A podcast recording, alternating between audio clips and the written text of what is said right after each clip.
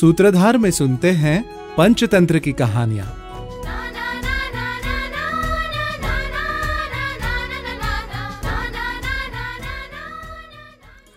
अति तृष्णा ना कर्तव्या तृष्णा नैव परित्यजेत। अतितृष्णाभिभूत तस्य शिखा भवति मस्तके। अर्थात लोभ को छोड़ना संभव नहीं, लेकिन अति लोभ भी उचित नहीं होता। अधिक लोभी के माथे पर शिखा निकल आती है। सूत्रधार में सुनते हैं, पंचतंत्र कथा, लालची गीदड़। एक बार एक शिकारी घने जंगल में शिकार करने गया। तभी उसकी नज़र एक काले रंग के मोटे जंगली सुअर पर पड़ी। शिकारी ने अपने बाण से उस सुअर पर हमला कर दिया। घायल सुअर ने भी पलटकर अपने सींग उस शिकारी के छाती में घुसेड़ दिए। इस प्रकार बाण लगने से जंगली सुअर की मौत हो गई और सुअर के सींग से शिकारी भी मर गया।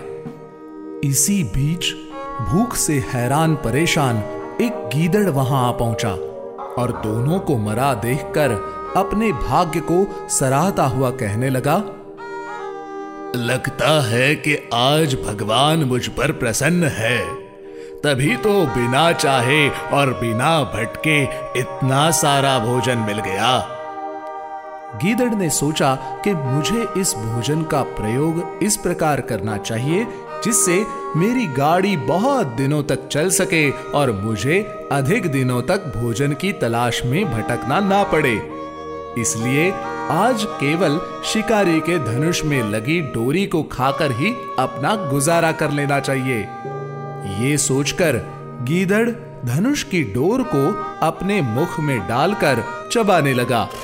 लेकिन डोरी के टूटते ही धनुष का ऊपरी हिस्सा इतनी तेज़ी से गीदड़ की छाती में आ लगा कि वो चीख मारकर गिर पड़ा और उसके प्राण निकल गए।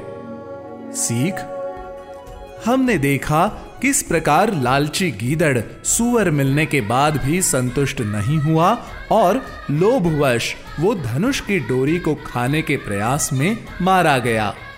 यदि वो लालच नहीं करता तो केवल सुअर का भोजन कर कई दिनों तक अपना पेट भर सकता था।